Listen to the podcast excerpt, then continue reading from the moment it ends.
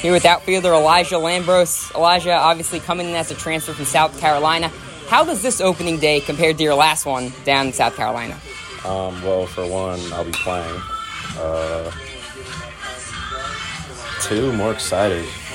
Um, got a bunch of. I'm hitting nine hole. I got a bunch of dogs in front of me.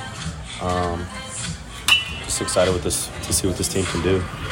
And what does that do for your confidence starting out at the bottom of the order, knowing so many guys in front of you are capable of getting on base? Um, I don't know. In terms of my own confidence, I mean, it doesn't affect it a whole lot, but just like having guys like that in front of me, seeing hits, you know, because hitting is contagious. You know, you got Shaw, Shig, Ian, all these guys in front of me going to be a lot of back-to-back hits, and that'll just work its way on down to me. And in terms of the starter on the night, on the mound tonight for USF, Hunter Mink has a mid 90s fastball. What's your approach against him tonight?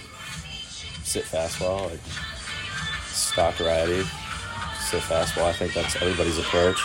Uh, based off film, he's fastball, slider to the righties, and I don't even know what he is, the lefties, but yeah, just sitting fastball.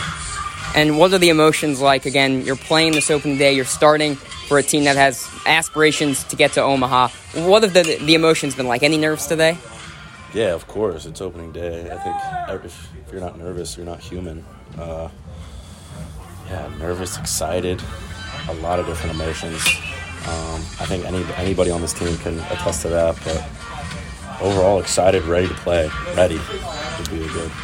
And let's end on this. What's your message back home to Terp Nation? Um, roll Terps, let's ride.